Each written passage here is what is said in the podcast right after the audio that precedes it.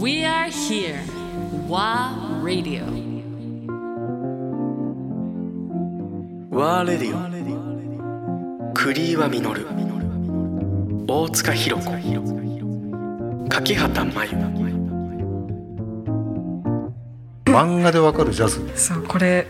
じゃあちょっとここでゲームしましょはい、うなんか心理テストっていうかなんていうんですかね性格診断みたいなのあるじゃないですか。はい、あれのこうあなただったら多分この人好きでしょっていう遊びなんですけど。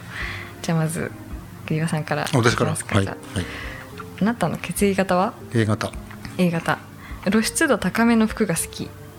ののスマホは常に最新機種を持っている。のの休みの日はみんなで外に遊びに行きたい。の栗川さんはですね。マイルス・デイビスです。やっぱり。やっぱり。やっぱりじゃあ次大塚さん、はい。えー血液型は？A 型です。A 型です。露出度高めの服が好いいえ。きいいえ。スマホは常に最新機種を持っている。いいえ。あれ？あれ？もしや？あれ？この二人？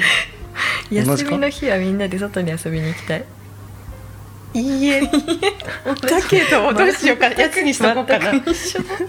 マイルス・デイビスです。一ス緒かい。ちなみにちなみに柿ちなみ畑さん。これ3人あの答えがあるんですけどアート・ブレイキーかビル・エヴァンスかマイルス・デイビスになるんですね、どれどれに行っても。でも私はビル・エヴァンスだったんですようね。んでもちょっとしっくりきました自分的には。ちなみに最後の質問で外に遊びに行きたいはいって言ったら入っていったらアート・ブレイキアートブレーキなんだ それにしとこうか。な そっかマイルスか。どうですか？しっくりきます？その3人の中だったら。あー。個人的に好きなのは人として好きなのはビル・エヴァンスだけどね。ああそうなんですか。だってサイン持ってるくらいだもん。あそうですね。すごい今持ってる。そうここに書いてあったんだサインが。そうそうそう大塚さんはどうででもハートブレーキかもしれないですね。そ外で遊びに行くってことで。ハートブレーキ確かに一番入りはそのあたりだったからそこかも。うんそうあそうか世代的にそうか。アウトブレーキぐらいから行くのか、ねやっぱりこうリズムがこうねが言ってるのが好きだからやっぱりそこかも。あって当たってるかも。えー、そうなんだ。結構この本本の一番最初の方にこれが出てくるんですけど私最初これやって一番最初にビル・エヴァンス聞きました。う。ん。えビル・エヴァンス何聞いた？ビル・エヴァンスのあのトリオのワルツ・フォー・デビワールツフォー。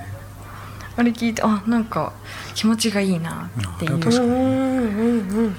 繊細なんかこうピアノのこうツルツルツルツルみたいな感じのあの多分聞こえ方がなんか好きなんだと思うん。ですよね。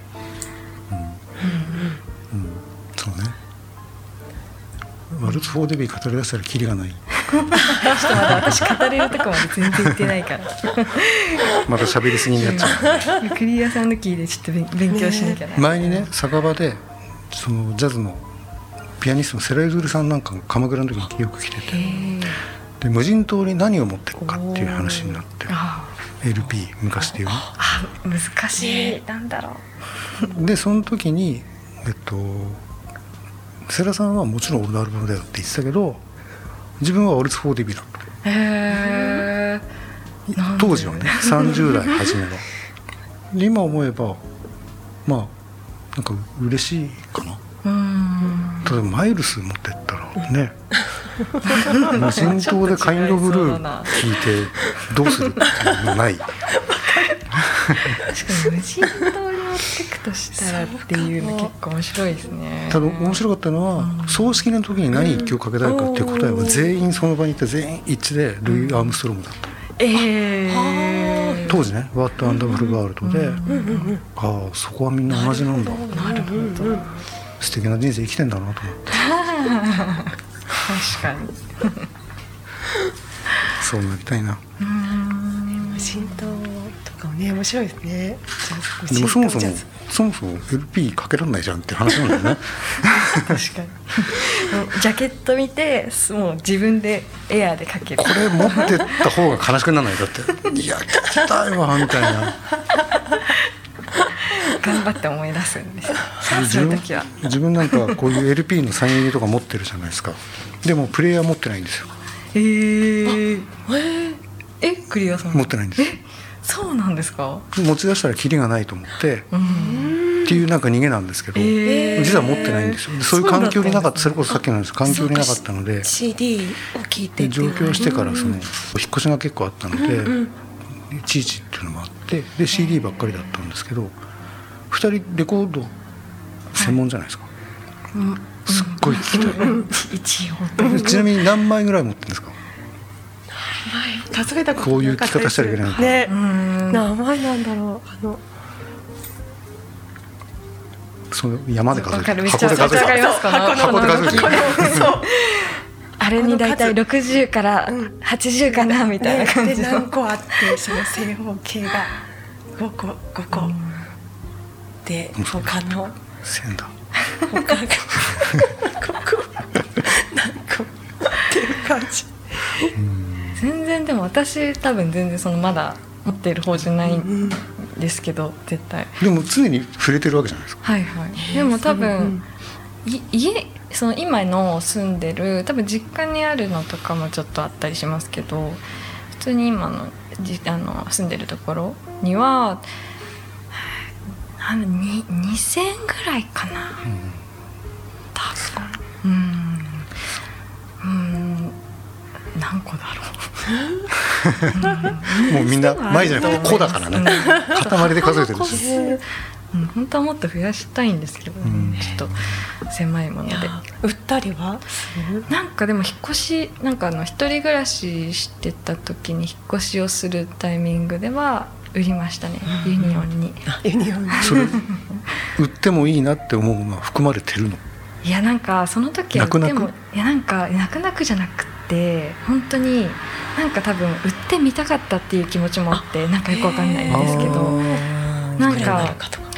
うん、なんなんていうんですかねなんかこうだ本当今考えるとなんであれ売ったんだろうみたいなのとかってこう買い直したいあれみたいなのも全然そのレア版とかじゃないんですけど、うんその留学してってあのボストンにちょっと留学してたことがあってそのボストンに留学してた際に結構そのボストンのレコード屋さんだったりあのちょっとニューヨークとかに旅行に行った時はニューヨークのレコード屋さんでとかなんかこうその時結構ガレージとか聞いたりしててガレージのそのちょっとしたなんだろう向こうだとちょっと若干なんか安いものとかもあってものによっては。でなんかこうそういう本当は売っちゃいけないようなものなはずなのになんなんで売ったんだろうって思うんですけどね、ちょっと売ってみたかったっていうのがあったんですよね。うん。査定してもらいたいみたいな感じ。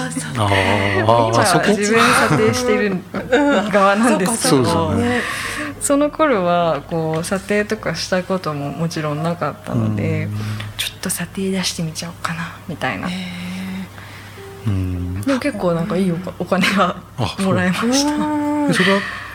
よくあの自分は本でしか読んだことないけどプレスの時期によってうん、もちろんなんか違うってあるじゃないですか。プレスの時期とか、まあ、時期って、うん、なんかこういろいろラベルがやっぱあるじゃないですか。それでそのまあラベルでいろいろね年代だって、まあ、そのレイトプレスだったり、うんオリジナルだったりっていうのが一番大きいかと思うんですけど、うん、そのやっぱレコードのスタンプをうん。プレスする。うん。そのそうするとこうマトリックスとかいろいろこう初期のマトリックスみたいなもの。でこうやっぱどんどん、ね、値段っていうか音のこうやっぱくあの新新鮮な音であるほど高いっては言われててまあちょっとそこの聞き聞いてもうあ全然違うっていうものもあれば別になんか分かんない全然私なんかじゃ分かんないなみたいなものもあるんですけどなんかでも私が最初やっぱこうびっくりしたのはビートルズってやっぱそういうのが結構、ビートルズマニアの方たくさんいるので、まあ、ちょっと私も本当まだ全然あのにわかではありますけどあのサージェントとかサージェントのこうあの US 版 UK 版とかでこうやっぱ聴き比べされる方、まあ、全部全部のアルバムですけど、うん。本当に。うん。私はでもそのお店で聞いた時にそのお客さん買いに来てたお客さんが「ちょっとこれお店で流してよ」って言ってその、まあ、ちょっと高い版2つ持ってきて多分 UK とうん US だったと思うんですけど、でそれでこうバーンって同じ大きさでこうやっぱかけるわけじゃないですか。でそうするとなんかやっぱこうあ確かに違うってちょっと思重。って。でも本当結構そういうゼッペリンとかもそうだったしあのキングクリームさんとかうん。ピンク・ロイドとかやっぱああいうこうなんなんていうんですかねこうママニアの方やっぱり集,、ま、集めてるのにはやっぱそういう違いの聴き比べっていう楽しみがあるんだなと思いました。それやっぱレコード違屋さんで働いてるからこそ、なんかやっぱお客さんのそういうなんなんですかね。あこういう買い方をされるんだっていうのを見てるのすっごい楽しくて、うん。やっぱこう貴重ないなんかものを見て見させていただいてるような感じうん。なのですごい働きながらなんか勉強できるって感じで楽しいですね。いい環境ねえだって普通同じね。ねうんあの一度にその UK 版 SES 版聴けるっていうのってなかなかないでしょう。買わないとちょっと買わないと聞けないし。高いですよ。それは高いよねだからそれで結構あそういうレコードってそういう微妙な差だけどそれでこうやっぱ集めたい気持ちになるのはすごいわかるなと思って、まあちょっと私も一一生かけて集めたいなって感じなんですよね。いいな。一生かけて集めたいものやっぱり査定してると自分の買い方って変わるの？うーんなんかでもそんなにこう私もあんまりそこまでこだわってっていう風に買いたくなくてできるだけ、うんうんうんなんか本当にあの割とフラットに買いたい派なのでまあ本当家家で聞きたいけどその家で聞く音量って結構か限られてるじゃないですか。もう割とこういいスピーカーを例えば買ってもそのお店で聞くのと違ってやっぱ出せる音がそのちょっと周りきご近所さんのこととか考えなくちゃいけなかったりしてみたいな。だからそのお家で聞く分にはまあそんなまあこうできればオリジナルがいいけどオリジナル高かったら練習でもいいやみたいな感じで全然妥協して買っちゃうので。あのなんかそんなにすごい厳密にこれはオリジナルだからっていうふうに私はまだ買ってないんですけど、うんまあでもこうやっぱなんですかね状態とかは結構見ますね、うん。見るようになっちゃいましたね。ノイズとかはちょっとできるだけやっぱこうちょない方が。っとプレスミスないか一応見とこうとか、うん。なんかやっぱこねう意外とプレスミスとかって見落としちゃうからなんかあやっぱ結構自分でやってても、うんうんあなんか目が疲れてたりすると、もう。いやもう見るのきついなみたいな。感じ。そう見てはあの気づくわけね、プレスやっぱミスとか光の加減とかでやっぱこうあ違うんだコードのその傷、うんあここの光に当てたらすごい傷出てきてるみたいな感じ、へえだからなるべくそうですねなんかちょっと状態そういうなんていうんですかね割と大手さんのとことかだと割とそのグレーディングがしっかり書いてあるじゃないですか、まあ割とそれを信頼しつつこう見てって感じなんですけどこうなんだろうな。割とそのインディーなお店とかあとはなんだろう。もうそういうハードオフとかだと、うんうん。ああいうところとかだとやっぱざこう雑多にこうあの置いてあったりするとこのやつとかはなんかなるべく、うん。あの状態を見,、見ようかなって気にはなってますね、